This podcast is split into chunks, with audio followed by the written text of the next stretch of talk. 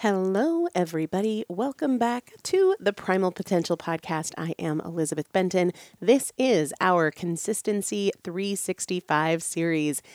The other day, I shared on my Instagram stories a picture of a text exchange where I was texting with my sister about an idea that I had and something new that I was trying. And I was feeling really energized about being the kind of person who works on ideas instead of sitting on the couch and watching T V, right? And so I asked in my stories, what's an idea that you have that you really want to do, that you really want to make happen, a goal that you have, something you want to create that you haven't created before? And there were so many responses, things like, I want to write a children's book. I want to write a nonfiction book. I want to start a podcast. Some people had business ideas that they wanted to get off the ground. And my question is this, because I believe we all have these things like, wouldn't it be cool if? I would love to. If I could, I would. My question is this. Is it on your calendar?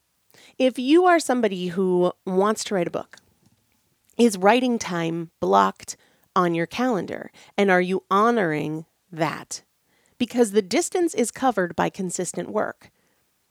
Somebody said they wanted to start a blog. Okay, do you have time blocked on your calendar? Not necessarily every day, but maybe two hours a week to move in that direction. Are you showing up and doing the work as scheduled? Because it doesn't matter if If your goal is to start a business or develop X amount of money and passive income or write a book, you have to carve out the time to work on it. Not just when you feel like it, when the mood strikes, when you're hit by inspiration. It has to be on your calendar. I'm going to do a full episode on this, I think, but I was sharing recently about how I have this goal of creating something new every month from here to the end of the year. But I have to block that time on my calendar. I can't just, oh yeah, I need to do that thing. I can't just fly by the seat of my pants and hope that I remember or hope that I make the time. I have to be deliberate and intentional. And that is true if you have a fitness goal. Are the steps that you have to take, are they on your calendar? Are you honoring the blocks of time?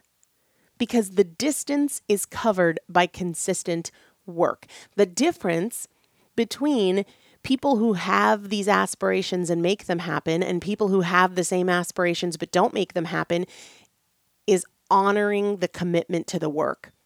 And that starts today. You can take that step today.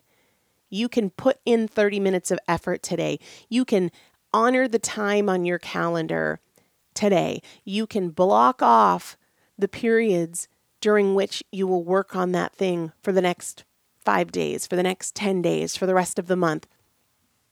Is it on your calendar? The distance is covered by consistent work from where you are now to where you want to be.